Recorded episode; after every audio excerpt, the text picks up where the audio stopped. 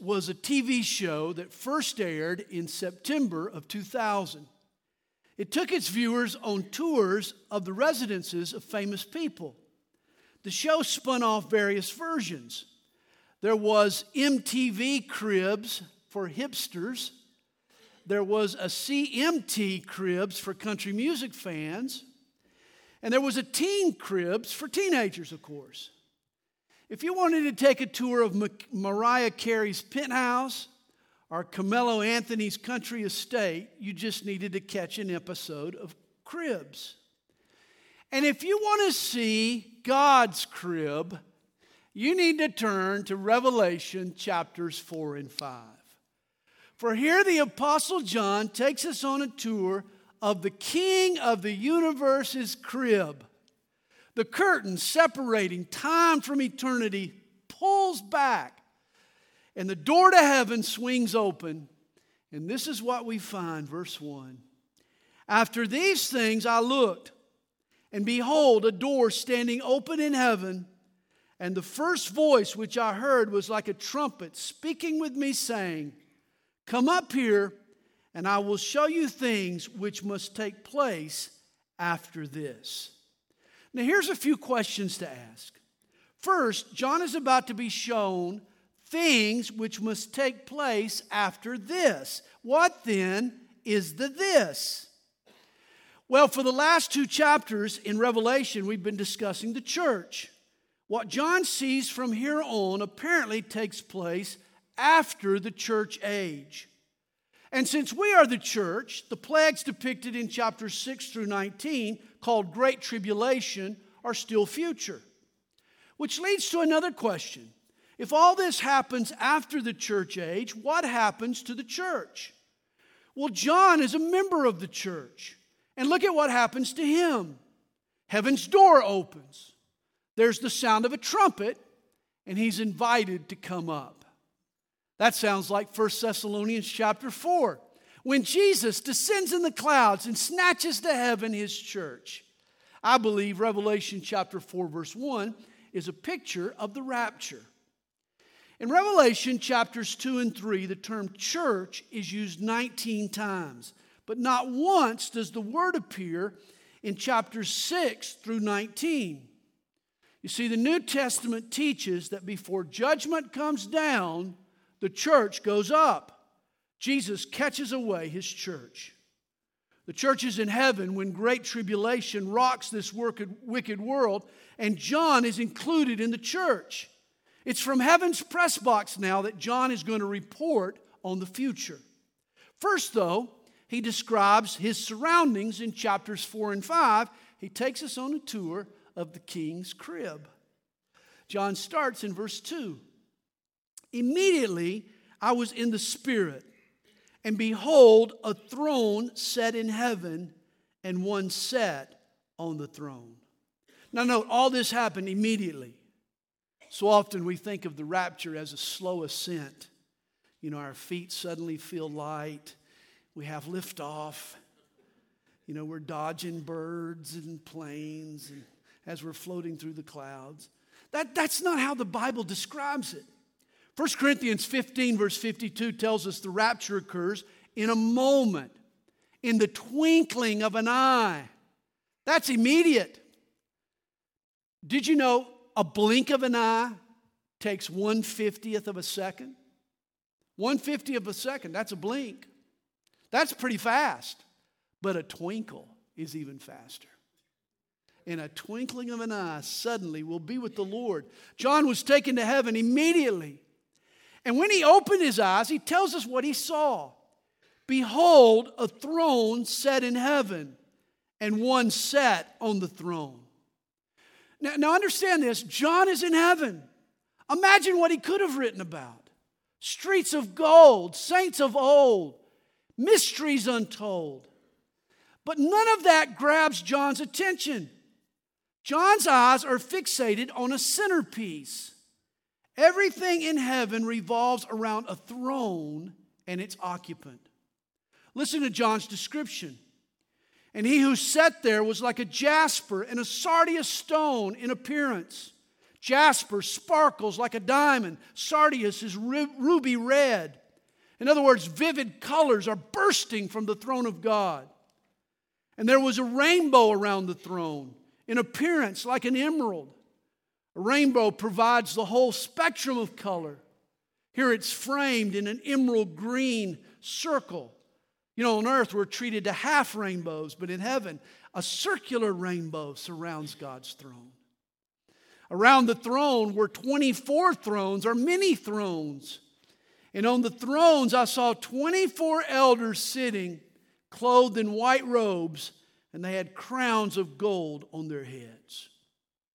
Now, in the Old Testament, Ezekiel and Isaiah received a similar vision of heaven, but John sees something that the Hebrew prophets didn't these elders. Ephesians 3 tells us that the church was hidden from the prophets, it was a mystery. This is why the elders here are absent from the Old Testament visions of heaven. They spoke of the church, clothed in the white robes of the righteousness of Christ. You know, the New Testament teaches us that all believers will one day reign and rule with Jesus. Perhaps God rotates his elders in heaven like we do here at Calvary Chapel. Maybe we'll all get an opportunity to sit in one of those thrones. And notice the crown of gold on their heads. This is the Greek word Stephanos, not the kingly crown, but the victor's crown. It was the Olympic wreath placed on the champion, the one who had prevailed. These crowns are rewards that Jesus passes out to his faithful servants. The New Testament mentions various crowns as an incentive for us to serve. We can win a crown, and it's vital that we do, as we'll see a little later. Well, verse 5 And from the throne proceeded lightnings, thunderings, and voices. Notice God's throne is not a quiet, peaceful refuge. No, it's a charged atmosphere. Color radiates, energy pulsates. It's as if the throne is plugged into an outlet that's sending it high voltage current. Lightning cracks and thunder rolls and voices shout. And seven lamps of fire were burning before the throne, which are the seven spirits of God. Again, we see this uh, as we talked about in chapter one, the seven spirits could mean the sevenfold ministry of the one Holy Spirit. And then before the throne, there was a sea of glass like crystal, a huge body of motionless water sort of stretched out before God's throne. Imagine the acoustics that could have created as the lightning and the thunder and the voices reflected off the water. This was a sensory experience unrivaled by anything John had experienced on earth. Even today, all the pyrotechnics in the world couldn't have reproduced the scene. Here's a color and light show complete with surround sound. God's throne is like an overheated reactor. It's boiling and rumbling and glowing and sparking and growling. You know, where did we ever get the idea that heaven is boring and drab? That it's a labyrinth of sterile white hospital corridors or a bank of puffy, fluffy cumulus clouds. Nothing could be further from the truth. In heaven, in God's crib, everything explodes with color and light and sound. And John doesn't just describe the appearance of God's throne, he also is impressed with the activity going on around the throne. There's perpetual motion. Heaven is eye popping, and it's feet hopping. No one stands idle with his hands in his pockets. No one's twiddling his thumbs in heaven. No one in heaven is bored or confused about what to do. Heaven is consumed with one activity. John reports it in verse 6. And in the midst of the throne and around the throne were four living creatures, full of eyes in front and in back. Here's a creature with a head on a swivel. It never dozes off, it never takes a nap. Its eyes stay locked on the target. You know, it's interesting to me that what has all been forgotten by the vast majority of people on earth, the throne of God, is all these creatures care to gaze about. Not once do they tune in the news, notice that, or catch the scores, or see how their stocks are doing or check Facebook or Twitter. Did you notice that? Not once. They are solely mesmerized by God's glory. At the time of this vision, John was still very much a citizen on earth. He had earthly ties, but when he, what he sees in heaven is so stunning that all he thinks about, I'm sure, for days was God and his throne. When he returned from heaven to Patmos, I can promise you he never saw life again from the, in the same way as he had done before.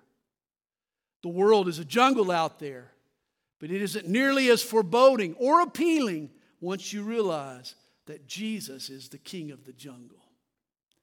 Well, the living creatures that John sees not only have eyes in front and in back, but they have faces. The first living creature was like a lion, the second living creature like a calf, the third living creature had a face like a man, and the fourth living creature was like a flying eagle. These four faces represent attributes of God. Here's a four by four advertisement for the glory of God. God is like a lion with power and majesty. He's like a calf. He's a beast of burden for service and sacrifice. He's like a man, that is, he has intellect and creativity. And he's like an eagle in that he soars above the earth and reigns over all his creation. It's interesting, the Gospels also paint the same picture of Jesus. Matthew depicts Jesus as the lion of the tribe of Judah, the king. Mark, the ox, the suffering servant. Luke, the perfect man. And John, the sovereign Son of God. Verse 8 continues The four living creatures, each having six wings, were full of eyes around and within. You know, the Bible speaks of two types of angels cherubim and seraphim. Both are warriors, both are ferocious, furious, uh, fearsome creatures. You know, Ezekiel saw cherubim with four faces, like in verse 7. Isaiah saw seraphim with six wings, as in verse 8. Here, the four living creatures that John sees have both features. These living creatures seem to be angelic special ops that guard God's throne. This is heaven's secret service. And notice their movement, it's ceaseless. They're always on duty. And they do not rest day or night, saying, Holy, holy, holy, Lord God Almighty, who was and is and is to come. They praise God constantly. Three times they shout holy in deference to the triune God. And they acknowledge his timelessness. God dwells outside the time domain. It's not just that he has lots of time, he is outside of time. He is the God of the past. History is his story. He's the God of the present. He's the great I am. And he's the God of the future. The world is headed to a climax that serves his purposes. He was and is and is to come all at the same time.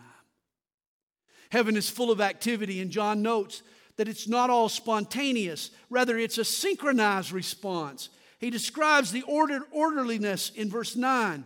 He says, Whenever the living creatures give glory and honor and thanks to him who sits on the throne, who lives forever and ever. I mean, that's the cue. When those living creatures start giving glory, at that very moment, the 24 elders fall down before him who sits on the throne and worship him who lives forever and ever. There's a lot here, but let me just say the priority of heaven is the worship of God. How many of you want to go to heaven? Good. That's encouraging. Y'all want to go to heaven. Well, if you're going to be comfortable in heaven, you need to learn to worship. We're all going to be worshipers. The priority of heaven is the worship of God. And notice, worship in heaven isn't just passive. Notice these elders, they fall on their faces, they lift up their voices. Sadly, I've been to churches that you'd think were a morgue. Their worship is like an old, tired hound dog who rarely budges. In contrast, heaven is like an energetic puppy there's expectation and enthusiasm and lots of joy. Doggone it, guys, when we worship, we need to be like puppies. Worship is not a time on your weekly schedule. It's not an event you attend. It's not a program of the church. Worship is a verb, it's something you do. It's our response to God. Worship is heaven's most serious business. And notice these elders. They cast their crowns before the throne. 1 Corinthians 3 tells us that one day all believers will appear before the judgment seat of Christ, where their motives, the motives behind their deeds, will be tested. Did we serve the Lord unselfishly, or were we only promoting ourselves? These crowns will be rewarded accordingly. But notice here what the elders do with their crowns they cast them before the throne in worship. You know, I've heard some Christians say, you know, when I arrive in heaven, I'm just going to be glad I got there. I'm not going to be too worried about whether I have a reward or not. But that's a very short sighted perspective. Imagine yourself in heaven. You see the king in all his glory. You behold his incredible throne. You see the nail prints in his hands and the scars on his brow. And you're overwhelmed by what Jesus has done for you. Expressing your gratitude is now your utmost desire.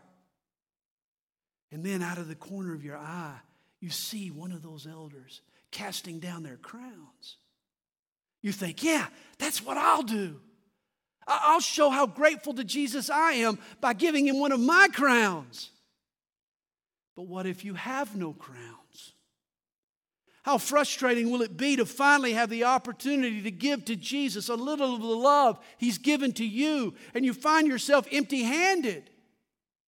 I can't imagine a more frustrating situation. Hey, that's why gaining crowns by serving Jesus isn't a selfish activity, it's ultimately an act of worship. And then verse 11 tells us the elders cast their crowns before the throne, saying, You are worthy, O Lord to receive glory and honor and power, for you created all things, and by your will they exist and were created. I love the old King James Version here. It says, Thou hast created all things, and for thy pleasure they are and were created. Here's why we were created to please God. We were created for His pleasure. You know, you'll never figure out where you're going in life until you first accept why you exist. You exist to bring pleasure to God. The elders in heaven tell us that we were created for God's pleasure, and you need to listen to your elders. You've heard the phrase, I play, therefore I am. The idea being that life is all about leisure and fun and good times. But the motto is really one letter off it should read, I pray, therefore I am. The real reason you exist is to fellowship with God, to bring Him honor and pleasure. Think of a fish lying on the dock. It's drying up, it's dying. But put that fish into the stream and suddenly it comes back to life. And why? Fish were made for the water, not the land. And so it is with us. Apart from God, we're like a fish out of water. But get us in fellowship with God and we come to life. We were created for Him and His worship. Chapter 5. You know, a big part of the American dream is home ownership. But what if I told you that according to Revelation chapter 5, owning your own property is a myth? Jesus holds the title deed to all of planet Earth.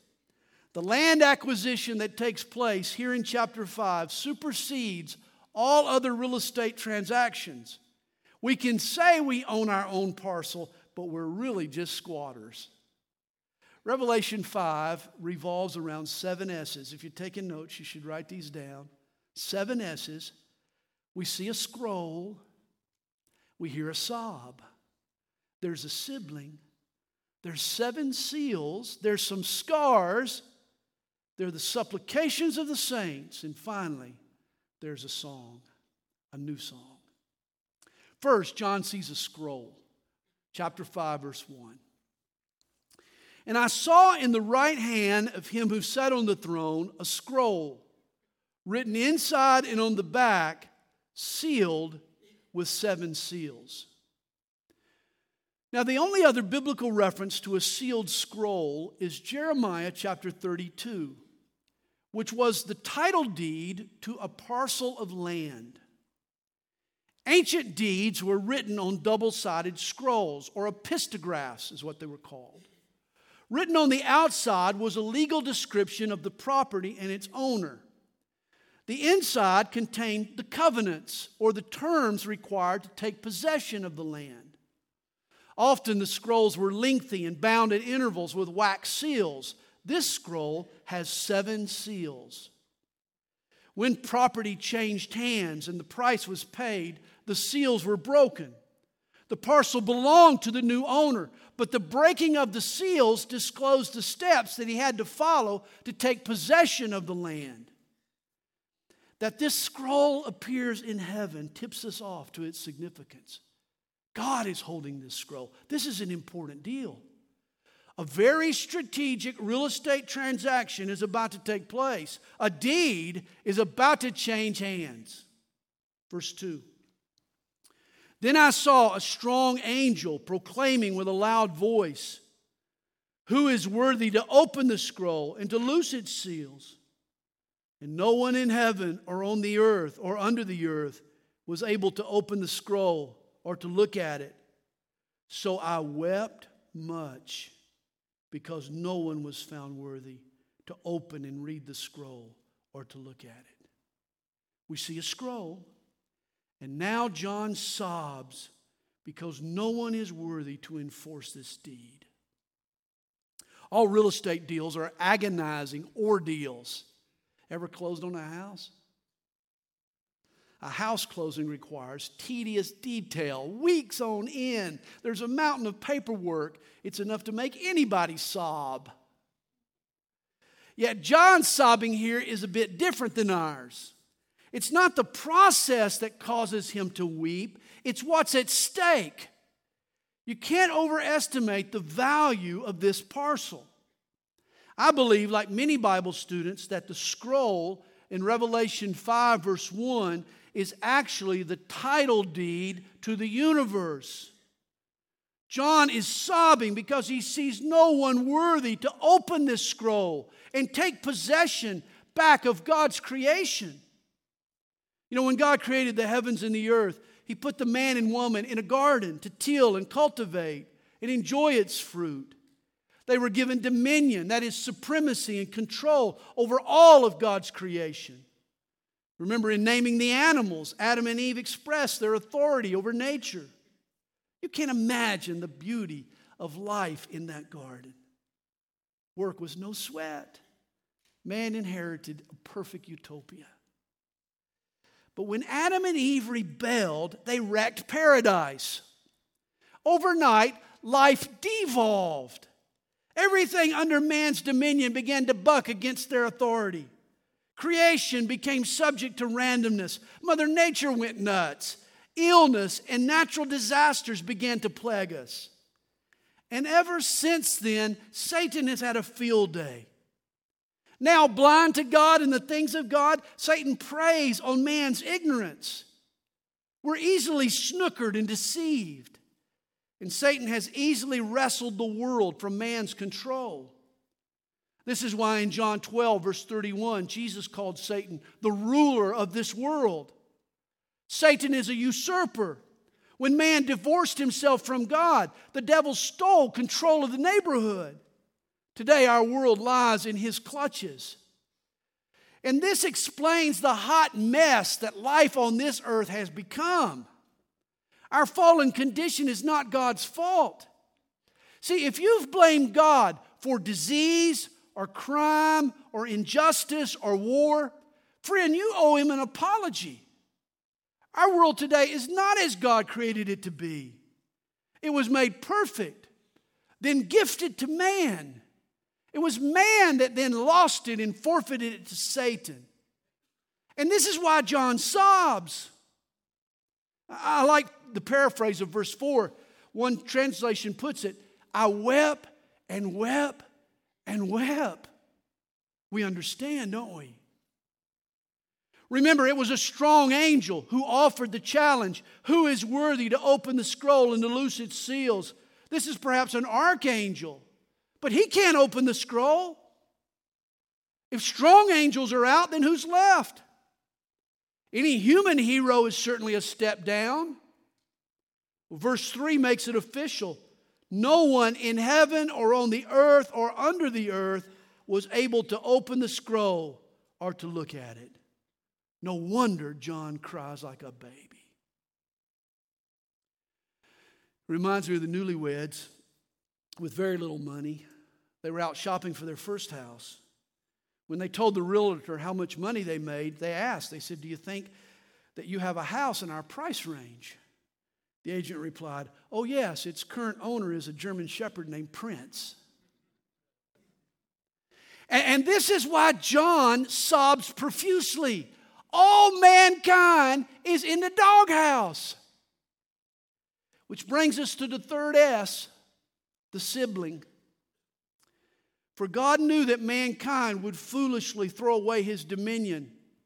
So he embedded in his law, in the laws of Israel, a redemption provision. Every land transaction came with a clause the original owner had the right to buy back the land if he could afford a redemption price. You see, in ancient Israel, family land was lost in two ways. The owner would die without an heir, or the land was used as collateral on an unpaid loan. In both cases, before the family lost permanent ownership, a sibling had the right to step in and redeem the land on behalf of the family. This relative was known as a Goel or as a sibling redeemer. See, John knew these laws of redemption, and thus he's scanning heaven for a rich relative, someone who can buy back God's creation from Satan's control. When he finds no one, he fears that this fallen world will be stuck in its fallen state. And that's why he weeps. That's why he sobs. But that's when John gets good news, verse 5. But one of the elders said to me, Do not weep. Behold, the lion of the tribe of Judah, the root of David, has prevailed to open the scroll and to loose its seven seals. There is a person who qualifies, who has prevailed. A lion from Judah is able and qualified to bankroll the scroll. Realize Revelation 5, verse 5, is one of the most strategic moments in the history of the world. The opportunity to retrieve our fallen planet is about to expire when suddenly one emerges who can right all wrongs and redeem what's been lost. Jesus had the right pedigree, he was our sibling redeemer. Jewish kings came from the tribe of Judah and the family of David. Jesus was a lion from the right pride. He was a limb from the right trunk.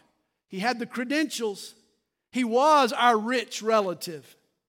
Through his perfect life and his sacrificial death, he earned enough equity and righteousness to pay all the debts that our sin had caused. Jesus was able to pop the scroll and loose the seals. Which brings us to the fourth S. What about those seven seals? See, Jesus doesn't just open the scroll, he breaks the seals in doing so. These little wax seals bound up the deed. See, it's one thing to buy back a piece of land, but it's quite another issue to force the person living on it to vacate the premises. Thus, breaking the seven seals are the necessary steps toward evicting the squatter, which is Satan. I heard of a homeless man who pitched his tent in the front yard of the public library. He, he liked the, the library, thought it was kind of nice living out there, so he decided to stay put. Well, the city tried to negotiate a peaceful relocation for the man. He refused. This is the library. You don't live at the library, it's not your library. When negotiations failed, the man was removed by force. But what if you had been en route to the library that morning when you saw the police manhandling this poor homeless fella? I mean, you'd want to cry, police brutality. unless you knew the story. And this is why chapter 5 is crucial to what happens in the rest of the revelation. Jesus is going to rough up this rebel planet. He's going to evict Satan and his demons and the legions of rebellious humans who joined their coup d'etat. And each time Jesus pops a seal in heaven, sparks are going to fly on earth. Terrible judgments are going to be unleashed. And every time you shudder with horror at those judgments, I want you to remember Revelation chapter 5. Don't forget it. For Jesus has the right to do that. Jesus holds the title, He holds the deed. Our world rightly belongs to Him. See, today He is negotiating a peaceful resolution. If you're squatting, if you've yet to surrender to His authority and His rule, he, He's opened the door for you. You can make peace with Him today. You can come to Him and know Him.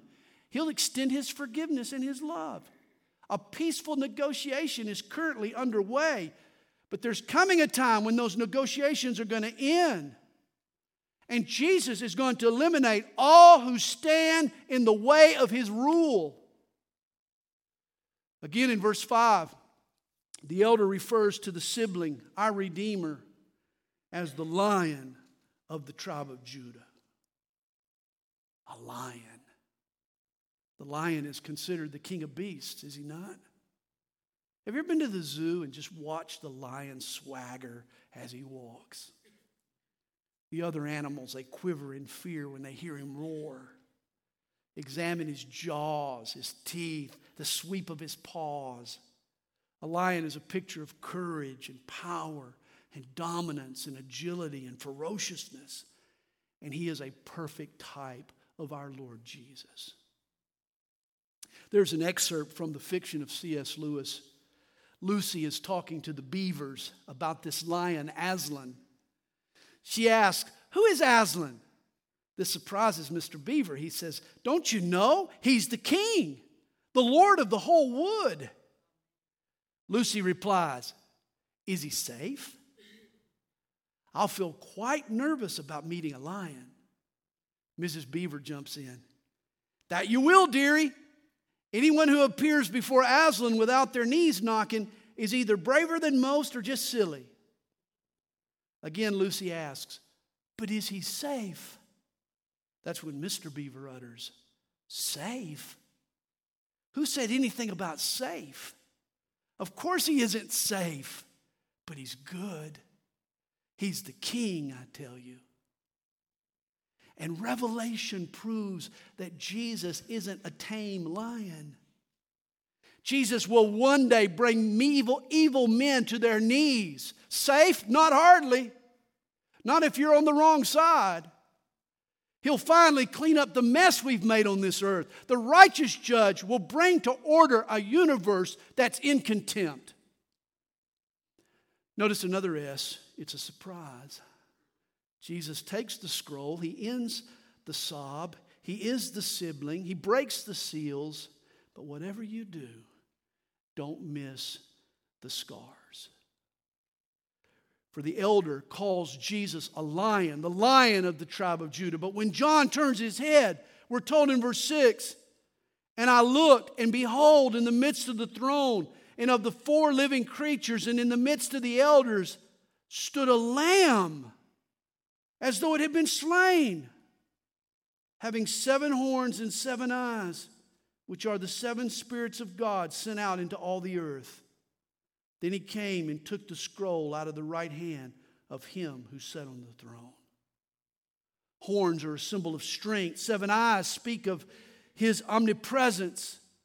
He's empowered with the sevenfold anointing of the one Holy Spirit. This is the King we're talking about. But surprise, surprise, this lion, when John looks to the lion, he sees a lamb. The lion looks like a lamb. In fact, the word translated lamb is little lamb.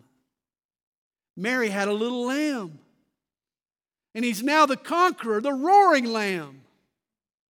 You know, lambs or sheep are the most talked about animals in all the Bible, but usually in connection with sacrifice. In fact, a river of blood flowed from the temple. The only way that Israel could come before God was through a sacrifice. And all those sacrifices were leading to the ultimate, perfect, permanent sacrifice. John the Baptist called Jesus the Lamb of God who takes away the sin of the world. Imagine now the drama we find here in chapter 5. God's Son steps up to take back the deed to his creation to open the seals of judgment upon the earth. Heaven and its angels have always known Jesus as the lion, but here he appears as a sacrificed lamb. If I ask you, what are the only man made things in heaven? You should answer the scars of Jesus. The scars of Jesus. After the resurrection, the Bible says Jesus' disciples saw the scars in his hands and the hole in his side. And if those scars were visible, why not all of his scars? How about the scars on his brow made from the crown of thorns that sat on his head? Isaiah tells us prophetically that they plucked out Jesus' beard. How badly did that disfigure his face? Could this be why Mary saw the risen Lord and didn't recognize him? She mistook him as the gardener. Isaiah 52, verse 14, prophesies of Jesus. His visage was more marred, was marred more than any man, and his form more than the sons of men. Hebrew scholars Keil and Delitzsch translate that verse so disfigured, his appearance was not human, and his form not like that of the children of men. In other words, he was beaten beyond recognition. I believe when our Lord Jesus was taken off the cross, his face looked like it belonged to a fighter who'd gone 15 rounds in a slugfest. His body was torn and tethered as if in a devastating airplane crash. See, if there had been a funeral, trust me, it would have been closed casket. Thus, when John sees Jesus, he expects a lion, yet there stood a lamb as though it had been slain. And I think we too will one day be shocked. Our first look into Jesus' face will not be what we thought. Brace yourself for his scars. And yet, it won't take long before those scars become a source of pride and a catalyst for praise. For his scars will be our eternal reminder of the Savior's great love for us. Here's the revelation of Jesus. He still bears the scars of his sacrifice, but the lion suffers no more. There's now fire in his eyes, there's a roar from his throne. Hands that cradled babies and opened blind eyes now break open seals that wreak havoc on the earth. Here's where John's faith matured. In heaven today, God's throne is called the mercy seat, but soon that same throne will be a judgment seat. John knew Jesus as he once was, the Lamb, but now and forever, Jesus is more than a sacrifice, he is the King of the jungle. Before this revelation, John's faith was probably a lot like our fragile faith. He quibbled over life's illnesses and injustices. Oh, how can a good God allow bad stuff. But after this vision, I bet he stopped his quibbling. He stopped wondering and doubting. For John knows now that soon, very soon, righteousness will prevail. Our fractured world will be reset, evil will be punished, and faith rewarded. From now on, John hangs not only his hopes for his own soul, but for the whole world on the roaring lamb. And John joins the heavenly host in verse 8. Now, when he had taken the scroll, the four living creatures and the 24 elders fell down before the Lamb, each having a harp and golden bowls full of incense, which are the prayers of the saints. Here's another S the supplications or the requests of the saints. Realize your prayers do matter, friend. You know, at times it's hard for us to see that truth from our current vantage point. But here we get a glimpse of heaven, God's throne, and guess what's there? a bowl full of your prayers. Don't say the prayers that you've hoisted up to God have gotten lost in the shuffle. Don't say they've never been heard or really don't matter or they've been ignored. To the contrary, God has placed angels and elders in charge of your prayers. He keeps them in close proximity to His throne. And later, God will address this bowl of prayers. Eventually, every cry for justice and deliverance and blessing and peace, even retribution, is answered by God, but in His way and in His time, not our own. And notice the final S a song, a new song. You know, it's so true. In the end, every prayer will become a praise. It may take 10 years, 10,000 years, but it'll happen. Verse 9 tells us, and they sang a new song, saying, You are worthy to take the scroll and to open its seals, for you were slain and have redeemed us to God by your blood out of every tribe and tongue and people and nation, and have made us kings and priests to our God, and we shall reign on the earth. Who is this in heaven singing? Who but the church could sing such a song? Who else fits this description? Redeemed out of every tribe, tongue, people, nation. This is in Israel. Only Jesus' blood bought church can sing this song of redemption. This means that when the seals are broken, in essence, when the gloves come off and God pummels the earth with judgment, the church is in heaven singing God's praise. Verse 11 and 12. Then I looked and, he- and heard the voice of many angels around the throne, the living creatures and the elders. And the number of them was 10,000 times 10,000 and thousands of thousands. In other words, there were too many angels to count. Saying with a loud voice, Worthy is the Lamb who was slain to receive power and riches and wisdom and strength and honor and glory and blessing. Notice heaven is most amazed not by the lion's claws or his paws or his teeth or his roar, but by his scars. For time eternal, whenever we see his scars, we'll bow and declare, Worthy is the Lamb who was slain. And the worship never grows silent in heaven. About the time one voice begins to fade, another erupts.